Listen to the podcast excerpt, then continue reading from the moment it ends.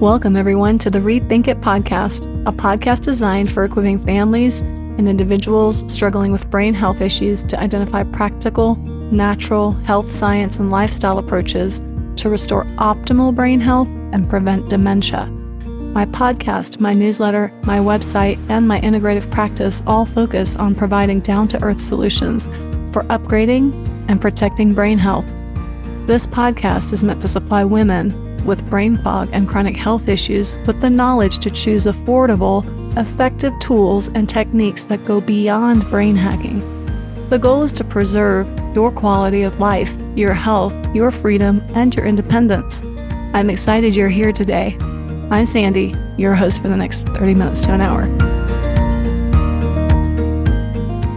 For the next six months, as we try to get the word out there about this podcast content, we are offering a very special promotion. We will be doing a drawing to give away a free MRT food sensitivity test, which samples the top 88 common food sensitivities. This test has a value of $399, and we will be giving it away for free. MRT is the most advanced and reliable test for hidden inflammatory reactions to foods and food chemicals, and it identifies your best foods. So, this is not allergen test. This is a food sensitivity test. This helps you when you identify your best foods and I, all those hidden inflammatory reaction. It helps you make a strategic food plan in order to rapidly reduce systemic and digestive inflammation, which improves outcomes of any other digestive health program that you're currently participating in. This is something I do for a lot of my clients um, in order to rapidly get ahead of the inflammation that they're dealing with. For more information about the test, please go to our website, beyondbrainhealth.com, and check out the Direct to You labs. We'll, provide, we'll also provide a link for you in the show notes, so you can check that out as well if that's an easier direction for you. But as I said above, I am excited to offer this test, this $399 test to you for free. Here's how you qualify to get it for free. Okay. So I'm going to warn you since this test is almost $400, there are a few steps you must follow to qualify for this drawing. Okay, it's a $400 test, so it's not just one step, you guys. so here we go. Go to your show notes on whatever podcaster you're listening on, whether it's Google, Apple, or Spotify. Give us a rating, good or bad. I appreciate both. And comment on the podcast. I uh, really appreciate the honest feedback, especially as I'm growing and learning this whole post- podcasting education process. I want you guys to really enjoy our time together. So let me know how I'm doing. All right, number two, step number two, you will also follow us on Instagram or Facebook, please, and give us a comment there as well. Those links should also be found on every single episode of our show notes. So you just need to open the show notes that you're listening on right now and you know, click click the link to your Instagram or Facebook, um, whichever you guys prefer, social media platform that you prefer to be on, and follow us there and give us a comment. And lastly, to qualify for the drawing, please share this podcast with at least one person. Okay. So to sum up, you're giving us a rating on your favorite podcaster, whichever one you prefer. You're going to follow us on the podcast and on Instagram or Facebook, whichever you're on, and give us a comment on both. And lastly, you're going to share this content at, with at least one person. That's a few steps, but it shouldn't take you more than 60 seconds to complete all three. We will be doing the drawing on December 15th, 2023. So let's get the word out there.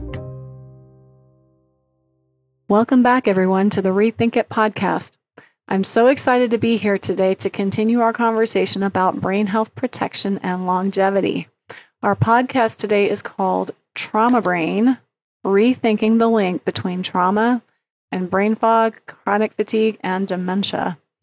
This is a special episode since this is my is the first guest interview this season and boy do I have a treat for you guys. My guest is Dr. Elisabeth Varkiani and she is one of my top favorite people on this planet. She is a licensed neuropsychologist in Northern Virginia, in the Northern Virginia region, um, who specializes in brain health testing and behavioral therapy. Her dissertation was focused on the emotional and behavioral changes that occur with, re- with regional strokes which is a topic I find fascinating and definitely under addressed in the full scope of brain recovery after stroke. I thought that she would be a great person to interview following the last episode on ADHD and the link with dementia because her primary practice focus is in neurological disorders across the lifespan, including neurodevelopmental and degenerative disorders. That includes um, things like infectious neurological disorders like neuroborreliosis, or in other words, for those of you who are more familiar with Lyme brain, um, stroke she focuses on TBI, which is traumatic, traumatic brain injury, and concussion recovery. She sees patients ages four years and older with conditions including ADHD, autism, long haul COVID, and she works with individuals, couples, and families. Dr. Varkiani has an interesting professional journey beginning with a bachelor's in, in Spanish. So she's uh, another one of those multi talented people that I know in my world.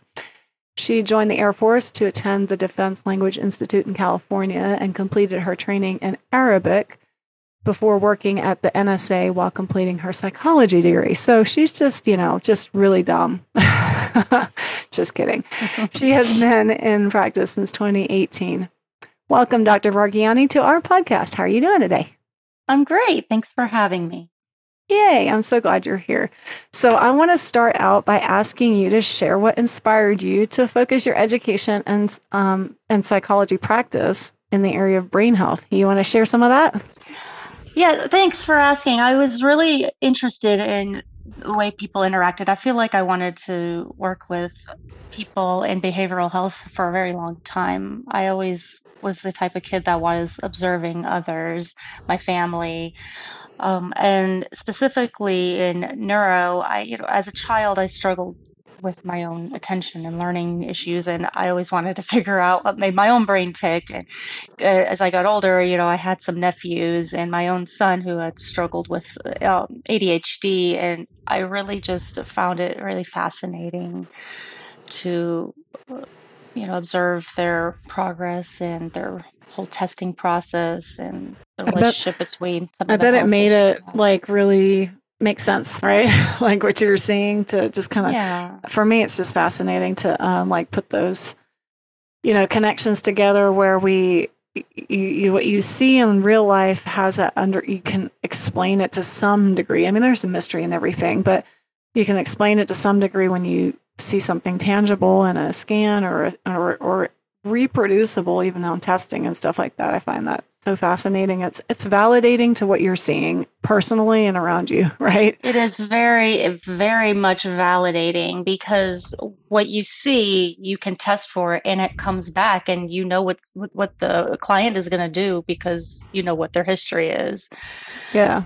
And it it's also I, I, think you know when you you you don't know anything except what you see in front of your face, and I think that sometimes people tend to think that they're crazy when they're yeah. dealing with things, or they're the only person.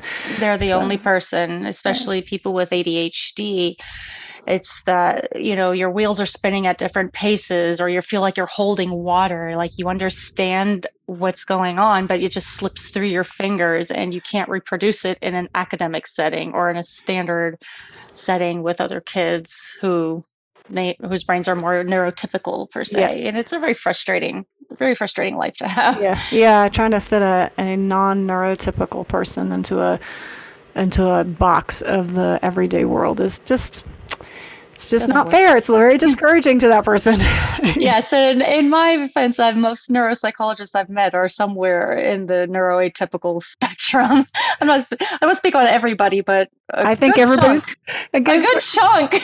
hey, look, there's a reason I'm in uh, holistic health because I was trying to understand my health, and you know, it, I think psychologists get uh, there. I think there's a really important role there because the compassion they develop because of they had to develop for, for themselves and being patient with their own selves, yeah. like in their neuroatypical selves, you know, with ADHD or whatever it is.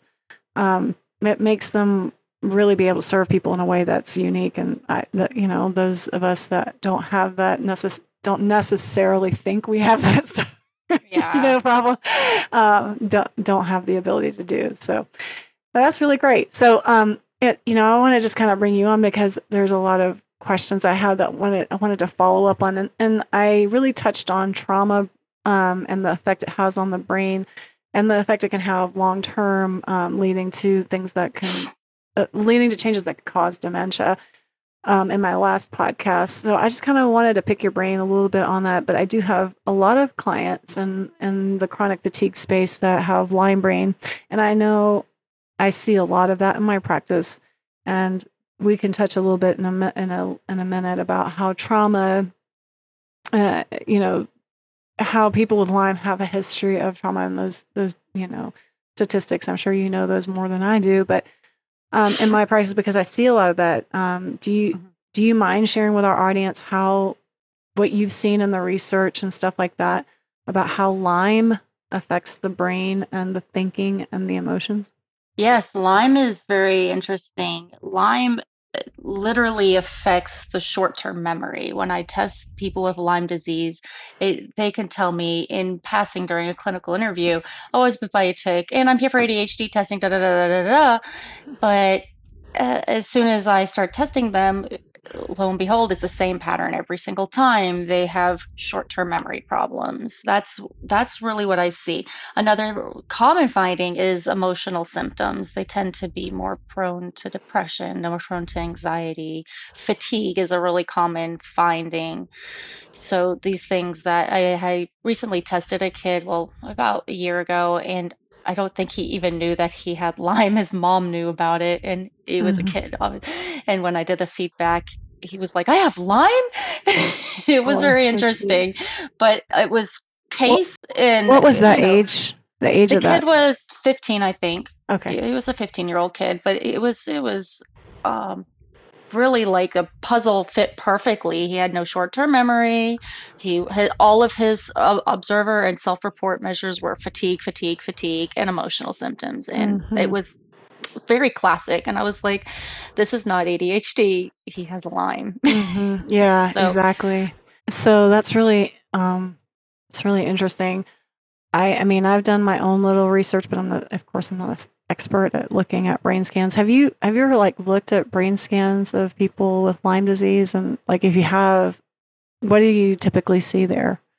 Well, the research seems to indicate that there's widespread inflammation. It doesn't appear to be one particular region. Just briefly looking at scans, not from personal clients, they don't typically bring me brain scans for Lyme disease, but from what I've seen, it, there might be some stuff going on in the right hemisphere.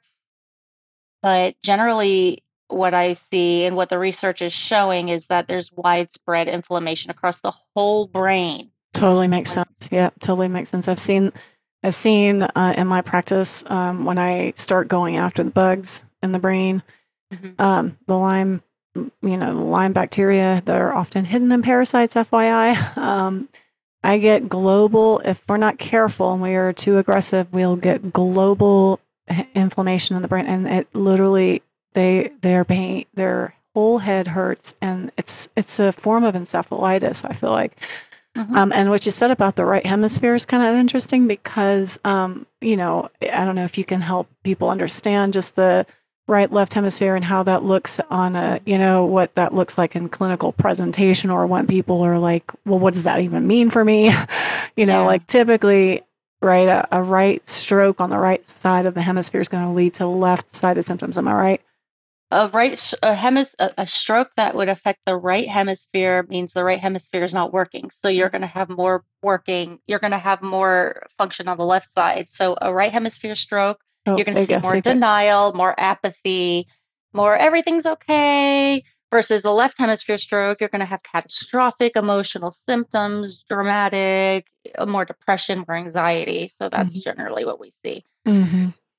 So I often see um, what I find confusing to me, and I'm not 100% sure what the deal is, is I see people with um, my Lyme clients with kind of a lot of that emotionality, but then also with uh, dominantly left, often left-sided pain. I don't know why, what that's all about, or but you know, maybe you can talk, yeah. talk about that. I've seen that too with some clients when I I, I have recently spoke to somebody and they they were saying exactly what you're saying, left-sided uh, pains or the it maybe mm. just more inflammation. So if there is some kind of damage going on in the right hemisphere.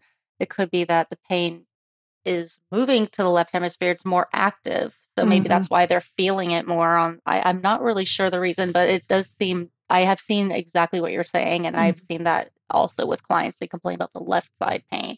And keep in mind that that's probably a more neurotypical presentation because a lot of left-handed people, their brains are switched left and right Uh-huh. hemisphere. Good point. Yeah, Yeah. like that So left, those yeah. unicorn lefties. they Yes. always throw curveballs in my world. they will. They really do. You got to ask them if they're left left-handed or right-handed because uh, uh, about I don't remember the percentage exactly, so don't quote me on that, but it's a good chunk of left-handed people, their language is on the right side, so they get a stroke and then they lose language, and you're like, "Are you left-handed?" Oh yeah, you're left-handed. Okay, that makes total sense. So you're supposed to lose visual spatial skills, but you're losing language. yeah. So yeah, ah. Wow. could the little atypical. It's atypical. I, Yeah. a- but atypical does not mean bad. Atypical just means that's how God made you, and that's how God made you. Yeah. that's right. So I just want to just for the sake of the audience and for people who've never actually been to a psychologist or a neuropsychologist or ever thought about or maybe they're just scared because they don't know what. Can you just talk about kind of the testing that you do to help identify neurodevelopmental problems or deficits or even degenerative? Like what kind of testing do you do with your clients? What's that typically look like? Um, well, it depends on their age. So kids, you you want to do a, a little bit more because of their age and their development. So I always do a cognitive, which is IQ. It's a full broad span IQ um, testing. They then you want to test motor because their motor is still developing. You want to test a continuance performance task for um, ADHD, but that tends to also pick up like on cortical difficulties, subcortical patterns, What does um, that mean? Um, so generally, it could pick up on like atypical patterns. Like it could for ADHD, you typically on a continuance performance test have problems missing targets and maybe responding too fast to targets. This is on a computer Target. test. Oh, okay. Like what, Yeah, it's what's the a it's target? like a it's a oh sorry I I forgot to You went. Straight into your your your your professional language. Yes, sorry about that. We put a, a I like to tell kids you're playing a video game, so they get put on a, a computer and like letters pop up and I tell you hit all the letters except for the letter X and then oh. so they hit the space bar and the letter X pops up and then they they hit it and they're like oh no I messed up so it's like a video game that's and cool. so yeah so we're measuring a lot of things like how fast they want to do that respond. I could totally send it to you. I have it. Cool. Gotta get my use out of it. right? But it it's um it, it's interesting because you can see performance patterns and their res- how fast they respond, how impulsive they are. If they lose, uh, so with attention deficit, you see a lot of times they forget to respond or they respond too quick. So it's a little, oh no. And then at the, towards the end, they just kind of get worse and worse and worse because they don't have the, the sustained attention. Yeah. But it, but with other ones, you might see some like rigidity, res- rigid responding, or anx- anxiety. People respond really quickly to things. So you just see so much. I could see um, all kinds of patterns with that. So That's yeah, all awesome. kinds of yeah. What about I love that test. dementia? What do you do? Dementia. Oh, I give the CPT. I give the continuous performance test to everybody. Um, but What does that look like? What's a CPT? it's a, that uh, CPT is what I just described. Oh, okay. Um, so we do the same thing. I want for dementia, you don't really. I do full testing because I want to get a whole picture and I want people to know exactly where they are from the start. When I retest them, I can do a little bit more specified, like specific testing for them so they don't have to repeat the process. But if somebody who's brand new to me, I want to do a cognitive test, I want to test the processing speed, I want to test their working memory, so their executive function, and then I want to test their memories, short-term memories. I want to test their um, there's a test that it's a complex figure that we give, so that's a really good one for dementia. Eh, So you get presented a very complex figure, and you tell them to copy it, and then you tell them to cop. They take it away, and then they have to copy it from memory, and then do it again 15 minutes later, and you could see their de- The de- decline decline of, or even how they're yeah, even how they're how they're going about putting this complex, abnormal, non um, logical figure together and it's really interesting to watch. It's a very good one for dementia, I feel like.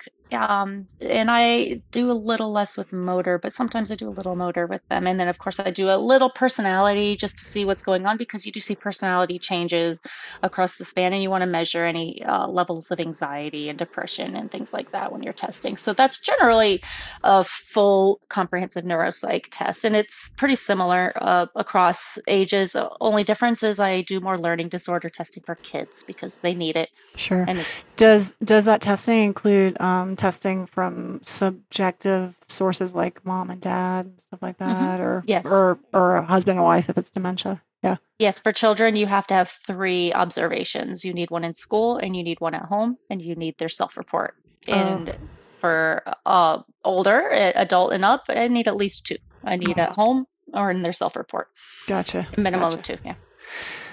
So I'm just going to circle back to Lyme because it's a big thing in my story and certainly for my, um, you know, my clients. So, um, you know, you touched on your your uh, client that you had there that was 15 years old and had Lyme. Uh, you know, one of the shocking facts for me to, to discover when I was dealing with my son's Lyme disease was that the actual highest age group that affects Lyme disease is five to nine years old. Did you believe, you believe that? Yeah, I believe it. It makes total sense. Those kids are outside playing. Yeah, yeah. I really don't remember learning that in my medical training. Um, so my question is, do you think that those Lyme, since it affects that age group, do you think it's a legitimate potential cause of a lot of ADHD or learning disorders?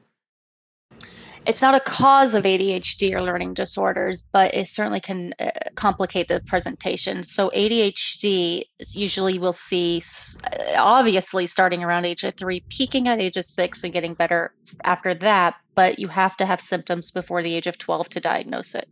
Mm-hmm. So, um, what you do see is a lot of people they come in and they start going to school and they are having trouble learning and they're having emotional issues and they're like, oh, that must be ADHD. So often they don't even know that just they got bit by a tick. Then nothing came up in this in their Lyme testing or even they even got tested, and so they get diagnosed with ADHD and if they and that doesn't mean they don't already have ADHD. ADHD kids are gonna are perfectly able to be bit by ticks as well, so that can definitely complicate their learning. And of course, if your short-term memory is impacted, it's going to impact your ability to learn new information and retain it.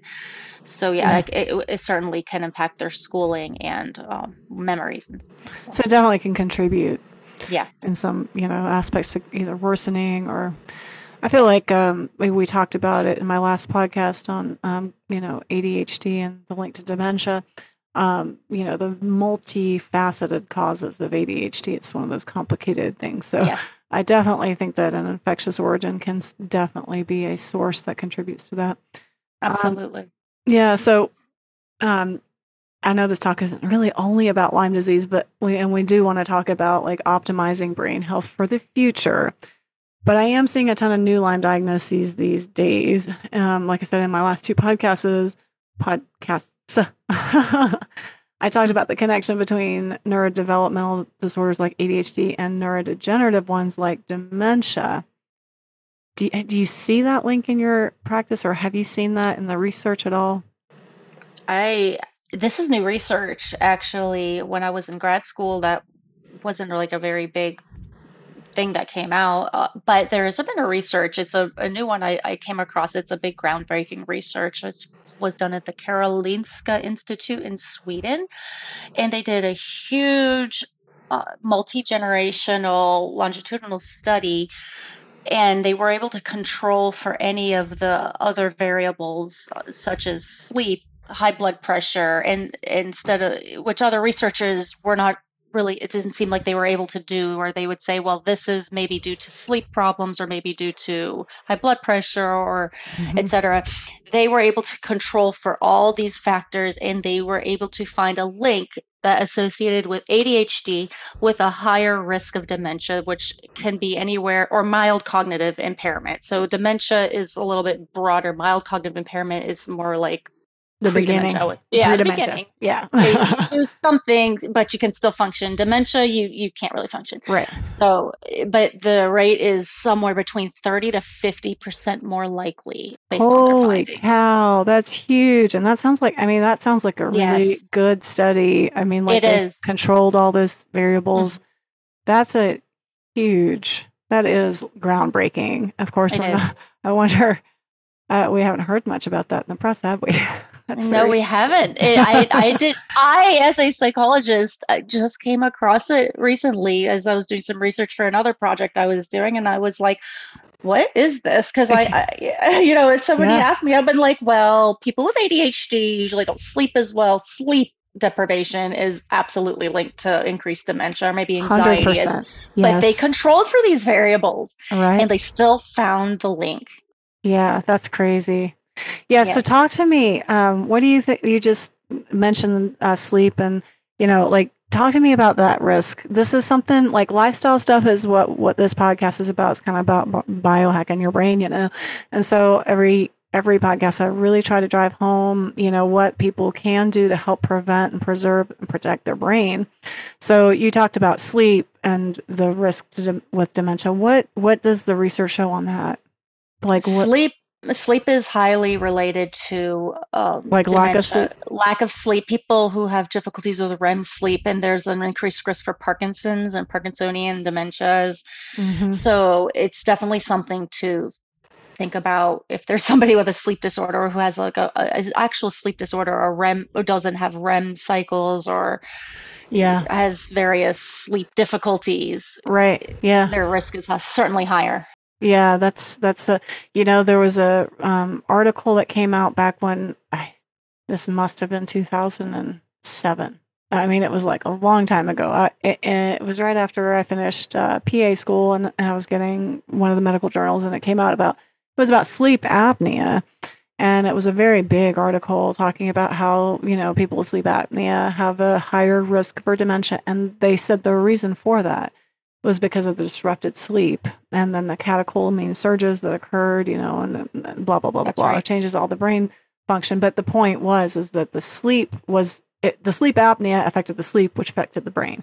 So again, you know that sleep function. If we're dealing with sleep deficits and and you know what causes disordered sleep, that's a whole nother podcast. But you know, like for sure, one thing people um, who are trying to protect their brain need to be focusing on is sleep hygiene, right? Healthy sleep That's hygiene. absolutely right. That's And if you have absolutely right. ADHD too, obviously, you know. And yes, which comes first, chicken or egg? You know, I have ADHD, so I'm insomniac. You know, and and Insomniac. So now I have worse memory problems. all But right. ADHD is something you have to remember. It's a neurodevelopmental disorder. Many people uh, have ADHD as children, but as they get older, they may not qualify for ADHD. We're talking Mhm. adult ADHD. That's probably a more severe case as children too. Even Mhm. inattentive types that aren't really jumping up the wall, they tend to tend to be a little bit worse because they do get better and they do outgrow their yeah, symptoms. You know, you just gave me a great um, uh, a segue into my next question because you're talking about adult ADHD, and that's more severe. And would you say a lot of times when you see that in an adult, that sometimes that's a, most of the time that has an environmental factor involved in it, whether it's trauma or an exposure to something like uh, I don't know toxins or fluoride or mold or something like that.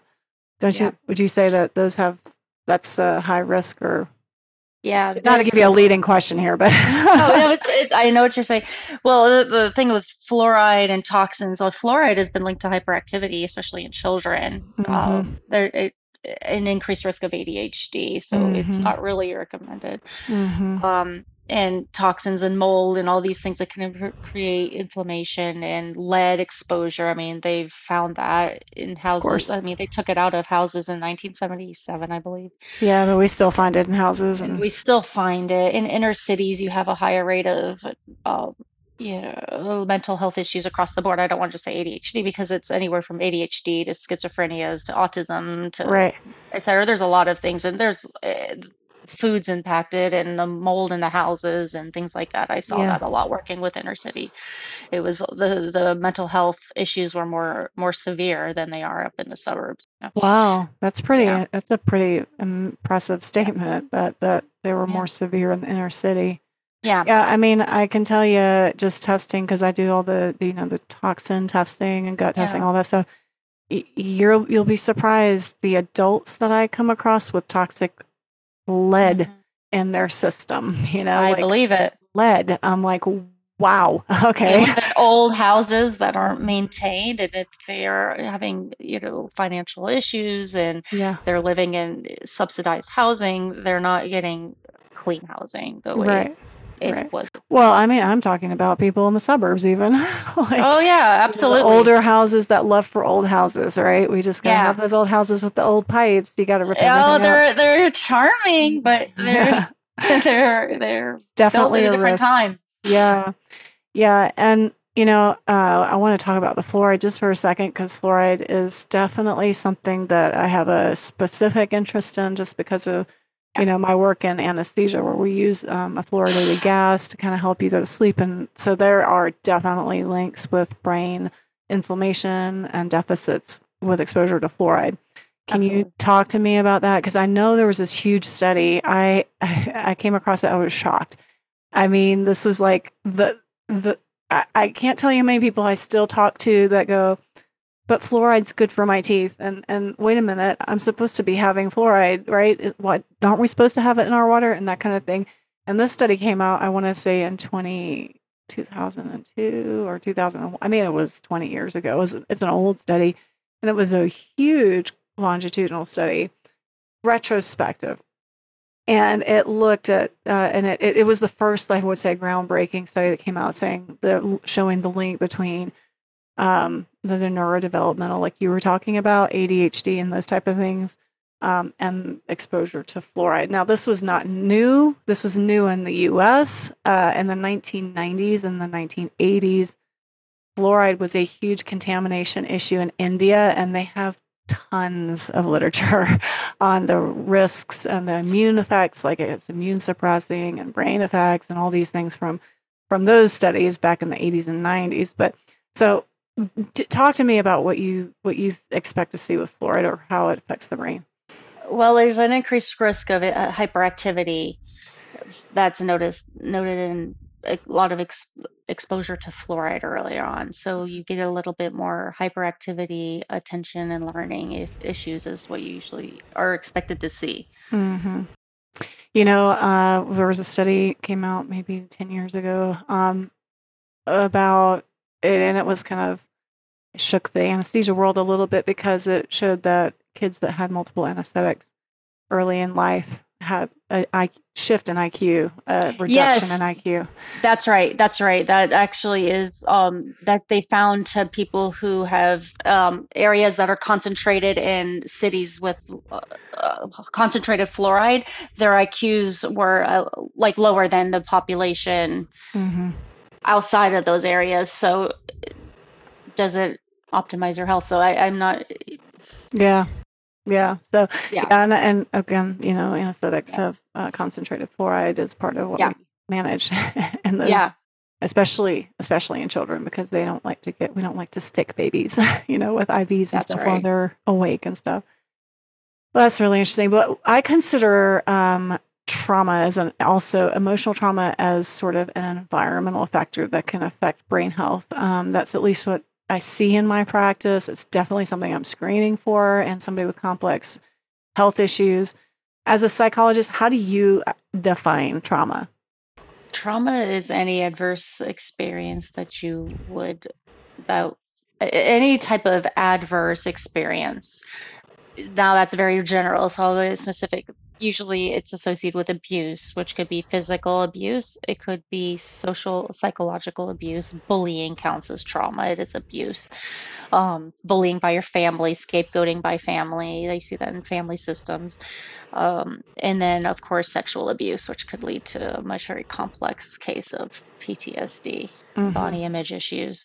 like I said in my practice um, and holistic work, I I often recognize the powerful effect that early trauma and emotion have on healing, which is why I keep you in my back pocket. People like you, you know, mm-hmm. because it you know if I don't deal with this the trauma, then I, I- sometimes they just plateau, and I can't get them well without addressing those stuck stuck issues Right. because they're really they're and, and not to sound very hyper spiritual about how healing works or mystical because it's not mystical. Um, the way electrons move in space is nothing, it's not mystical, it's science. but um, emotions affect the way electrons move in space. That's why I, I, I group it in the category of uh, a toxin because negative emotions, they're negative, that implies a charge. they literally are um, electron stealers. They rob electrons from our cells, which means that they're affecting energy, you know? Mm-hmm. Um, so, back, you know, so like I said, the, the energy shift in your cell that occurs when you're experiencing a trauma is literally a shift in the way the electrons move in your cells. So it does That's physically right. have a manifestation. At least I can understand it uh, from a quantum physiology or quantum biology perspective. Mm-hmm. Um, you know, can you talk to me a little bit about how you feel emotions impact the ability of people to heal physically and and how like physical symptoms might be associated with unresolved trauma? Um, trauma is interesting because you also see cross generational trauma. I see a lot with Holocaust survivors. I've what? Worked with with Holocaust survivors. Oh I, wow! I actually had patients from that too, and uh, they they come to me. Oh, I have an anxiety disorder, and I do a clinical interview, and they're talking about their grandparents were Holocaust survivors, and then their parents came in, and they're still creating this tra- cross generational trauma and they're talking about it three generations later so wow. it, it yeah. actually can have epigenetic cha- make epigenetic changes in the person's body which they pass down to future generations talk to me about that what's epigenetic what do you mean by that epigenetic is You're introducing a term genetic. I love to talk yes. to. yeah, it's not just genetic. It is when your genes are alter in response to X, Y, or Z. So it could be toxins, fluoride, a bad living in situation, or trauma because trauma increases your cortisol, increases your ability to stay alert, mm-hmm. which can affect your future generations generally. It's so good. In, in short, that's yeah, short. that's a short story. Yeah, that's. that's that's a really good, you know, and the first the first studies I came across on when I was really trying to look into epigenetics, was actually in psychology, like psychology journals. They were the yes. first to really talk about how, That's right. um, you know, say PTSD led to a higher risk of um, suicide in subsequent generations, things like that. Subsequent. That's right. Subsequent. So, like, they, like, dad had PTSD, and granddaughter is now more prone to, or grandson is more prone to um, suicide risk. Right. Isn't that interesting? That's so crazy. That's right.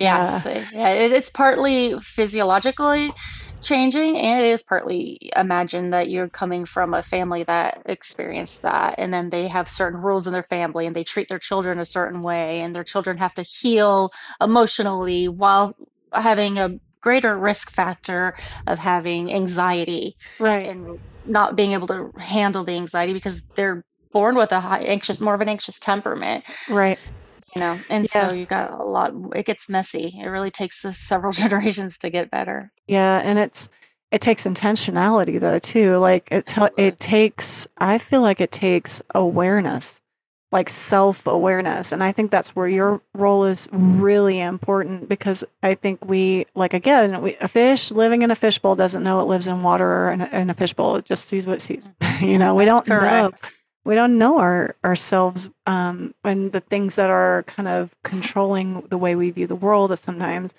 So for sure, it's it's super helpful to kind of have somebody objectively observe, test, and and give insight into what mm-hmm. you're missing in that fishbowl, right? That's right.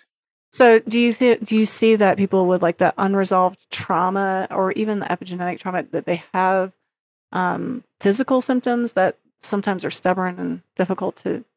I know that you don't deal with the physical. That's my my role, but yeah. well, psychosomatic is what we usually, as a psychologist, we would probably interpret them as psychosomatic. With that being said, things like Lyme disease, the physiological symptoms are not necessarily psychosomatic. They're generally real nerve issues. So right.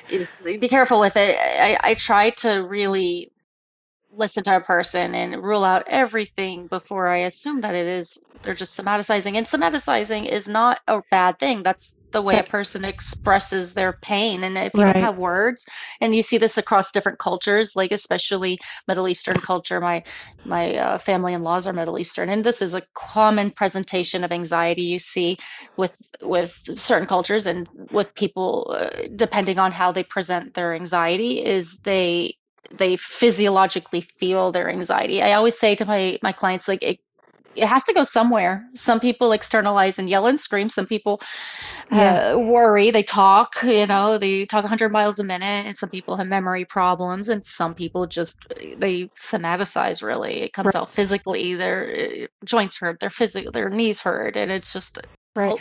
So, yeah, So don't put a negative label on psychosomatic, is yeah, what it's you're not. saying. Yes, it's not. It's a. It's it's where it's going. It's how they're they're showing their pain, and it's it's how they're experiencing their emotions. So it's Mhm. not. Oh, it's all in your head. I mean, oh, your head is got your brain in it.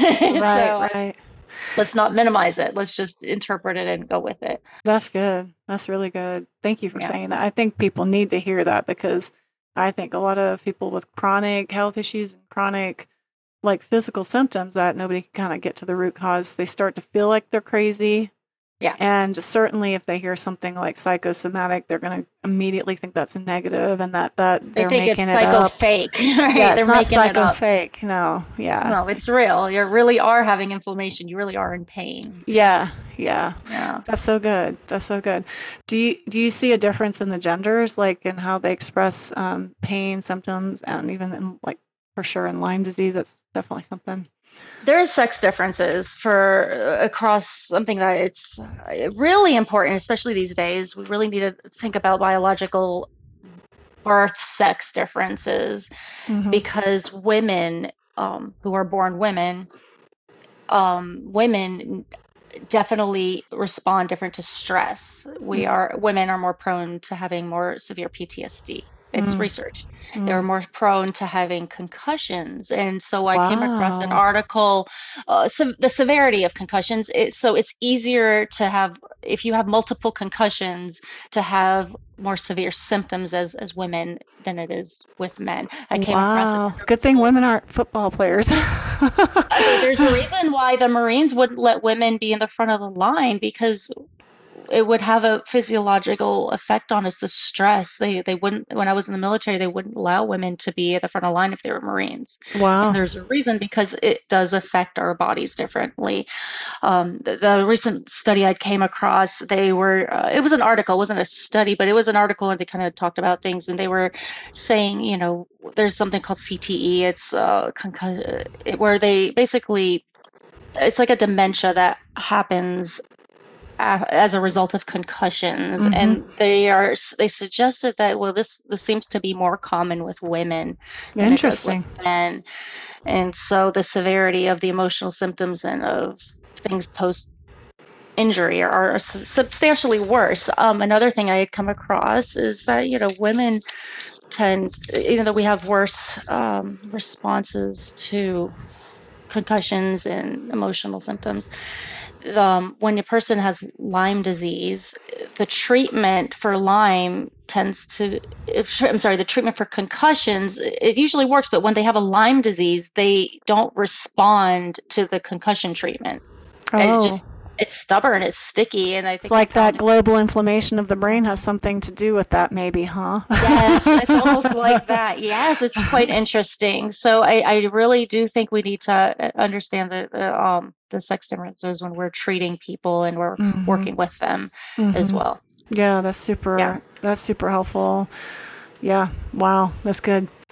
Um, what? Okay, I'm gonna kind of bring us to a little bit of a close because I do. I want to um really get to some helpful points. You know, I think Yeah. this has been super informa- informative. I think people really ha- will have walked away with a lot more kind of understanding about their own brain, maybe some exposure is- risks, and even maybe hopefully feel a little less crazy. but I want to leave people with kind of tools to kind of protect their brain. So, what do you think um, are the most important things that an individual can do to protect their brains from, like both? Neuro, well, mostly primarily from neurological, like neurodegenerative conditions like dementia, regardless of their starting point, what do you think are some of the most important things people can do? No, they would. Def- people need to protect their mental health because anxiety produces cortisol, which creates people's chronic, you know, alert system and creates them to be uh, on fight or flight. So, how can you rest? How can your brain rest when it's on fight or flight and you're Mhm. trying to work on healing this, but you don't let your brain rest? Mhm. So, sleep, and I talked about sleep earlier. If you're having trouble with sleep, it's a huge factor. You have to rest. So, taking care of yourself, uh, you know, keeping a balance in your life. It's not easy to achieve a work life balance. That's kind of a, a Mhm. myth, I believe, but it really is a matter of keeping a balance in your life. If you are not if you're work work work and then you you don't play you don't sleep you don't take care of Mhm. your health you don't get that break from what you're doing that's that's a big part of it another thing is people probably need to reduce their screen time Oh, I uh-huh, I love you for saying that. Thank you for saying that on this podcast. Yes, I know. I know it's like everybody wants to be on social media and look at their screen, and all the work is on screen, and we work from home on computers. And how many hours a day are you looking at that blue light? Yeah, When. I test patients, and afterwards, you know, one of the, especially with kids, I tell parents, I don't, don't let them look at a screen. Let their brains rest because their brain will get tired from looking at that screen. What do what do you think is the cause of that? What's I it? think there, I think it's the blue light, it's the rays that come from the computer screens. I feels like it's worse with with phones. Um, Interesting. I, I, it affects the brain waves. It- your brain has to, it uses a lot of glucose to think. It uses a lot of energy, Mm-hmm. and when you're you're putting things that that stimulate it, and it, it's not Yeah, able to, you know, filter all these things, the, the flicker here, the lights here, you know, yeah, uh, it's just too much. It really is too much. You yeah, have to put that yeah. screen down and live life and be out in the presence of the world The and be in the present. be in the present. Yes, yeah. be in the present. Yes, be Uh, so yeah, so that's all good information. What what do you think about diet, or is there? Do you think diet is important? diet is is really important. It's not just diet. You know, somebody says eat your veggies or you know eat you know don't eat carbs. It's not what you eat. It's like eating clean. It's really reading your ingredients, reducing those inflammatory oils, making sure you're eating organic when you can. Uh, You know, calories are important, but but you don't want to increase any inflammation because you know when a person eats poorly, sugar, oh my goodness, artificial colors, flavors, things we give. uh, My son just went to a little birthday party, he's three years old, and he had one chocolate cupcake, and he was bouncing off the walls and uh, fought me to sleep.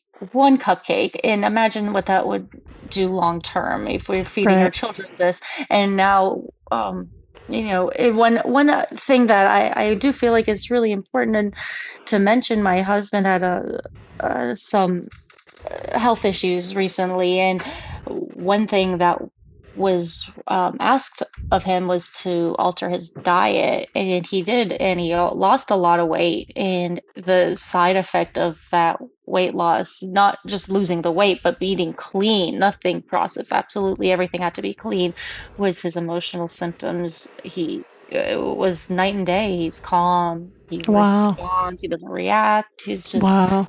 night and day. So if you underestimate the impact of your mental health on with your diet, I, I highly recommend anybody working with a really well-versed nutritionist or somebody who can help you with that. I'm not a nutritionist, uh, so I want to make sure that's clear, but working with somebody who can optimize what you need in your daily diet Oh yeah. and eat clean as possible and read your labels, guys. Read your labels and don't give anything artificial to your kids.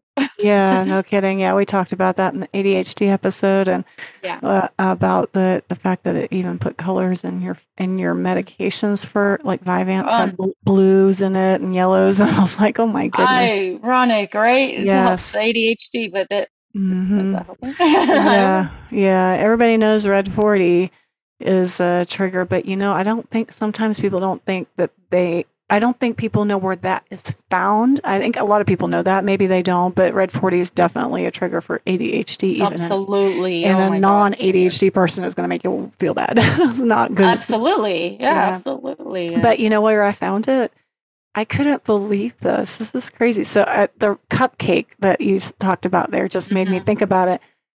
It is in chocolate products. So a lot of times chocolate frosting that's not homemade mm-hmm. and that powdered stuff or the chocolate frosting that you get at the store that's going to have red 40 in it. It darkens the, it makes, makes, the the brown look chocolate browner. brown. and you know i found it my we i couldn't believe this. My daughter she loves to eat.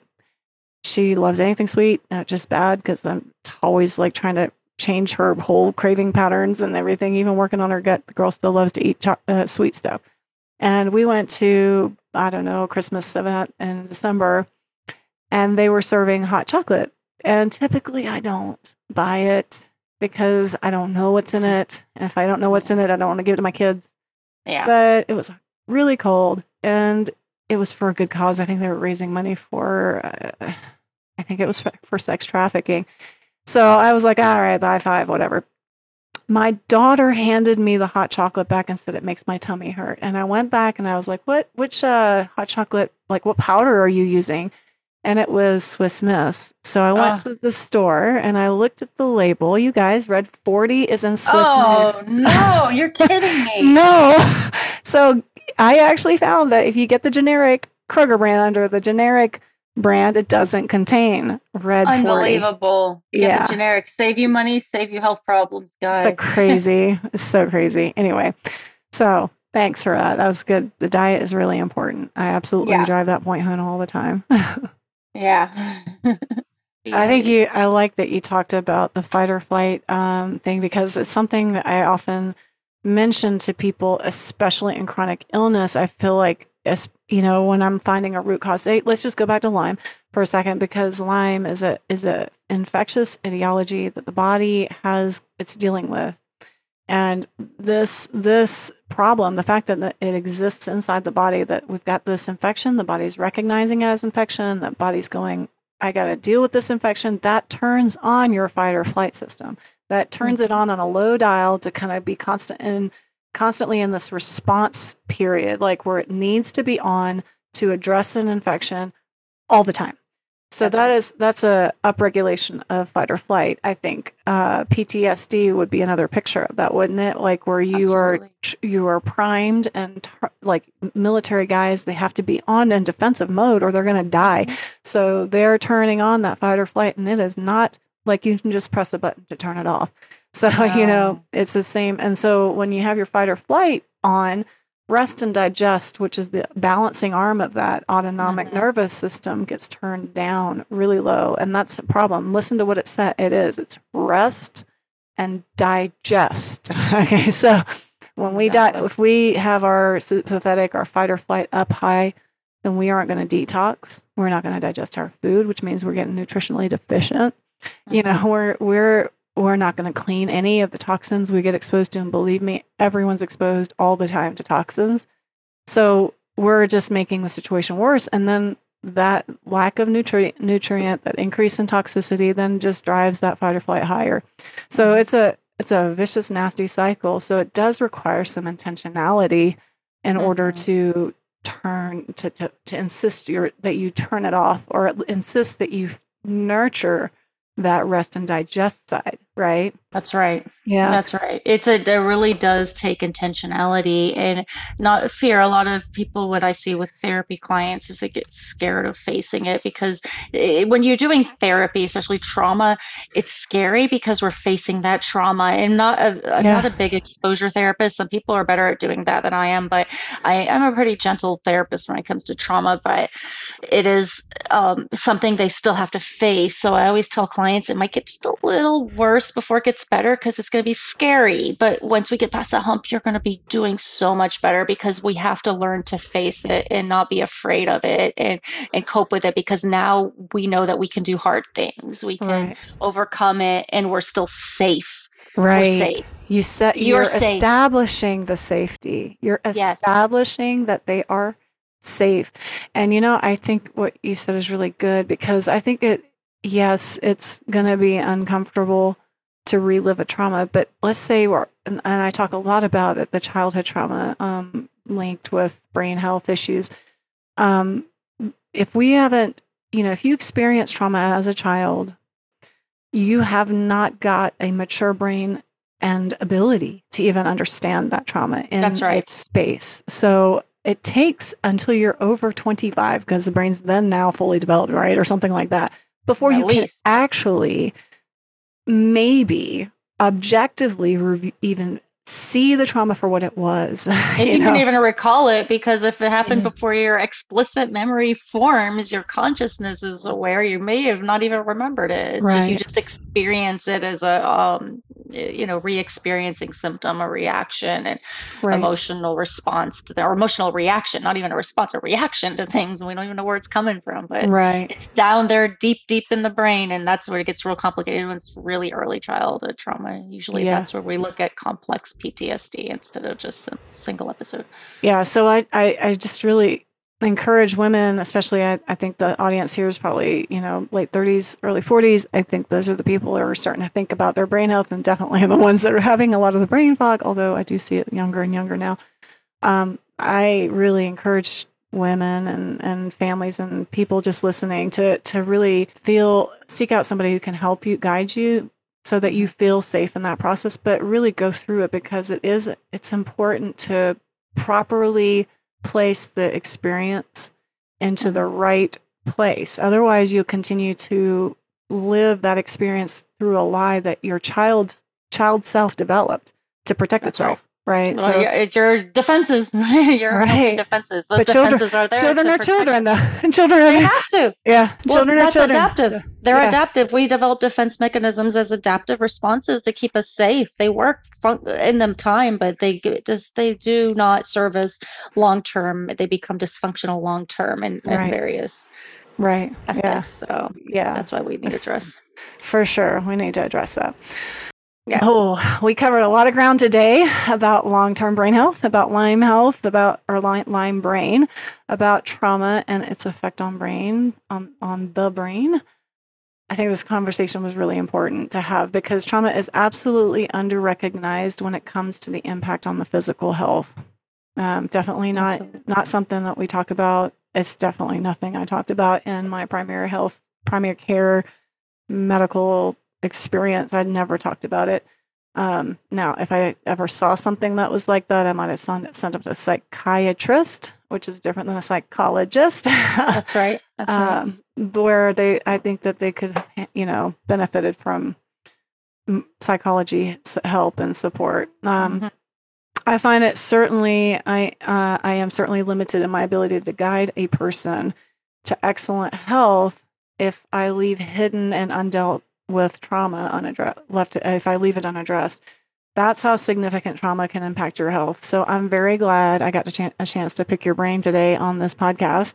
As always, I like to leave um, my uh, audience with a small rethink it challenge on at the end of each episode.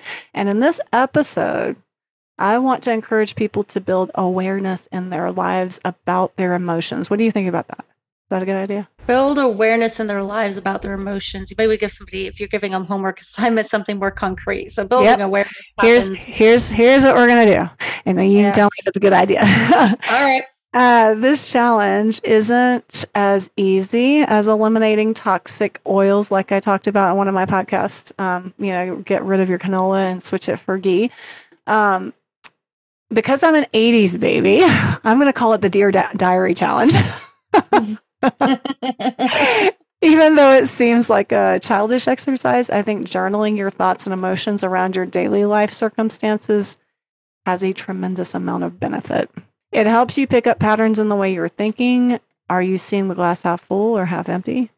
It helps you identify patterns about the circumstances, um, about what circumstances routinely cause you an emotional response.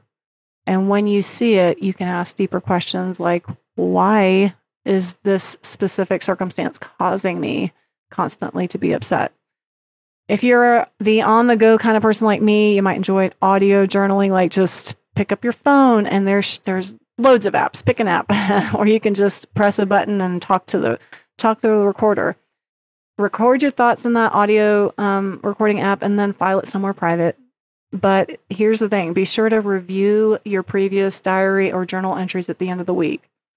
Most of us stay way too busy to ever be really honest and do pain, honest, painful, and healing self reflection. But the cost in that is that you spend in the time that you spend now on this is worth the savings on your health and brain later in life. So basically, you're going to invest in your time right now journaling. That takes time, but you're going to save health and brain later in life. I always say time is brain. Time is brain. If you put it off, you're costing brain, brain health, right? time is brain. We say it about stroke patients, but it's true about protecting your brain and all things. Time is brain. So you have permission at this point from me, at least, to invest in yourself in that time. Dr. Varkiani, do you have anything to add about that?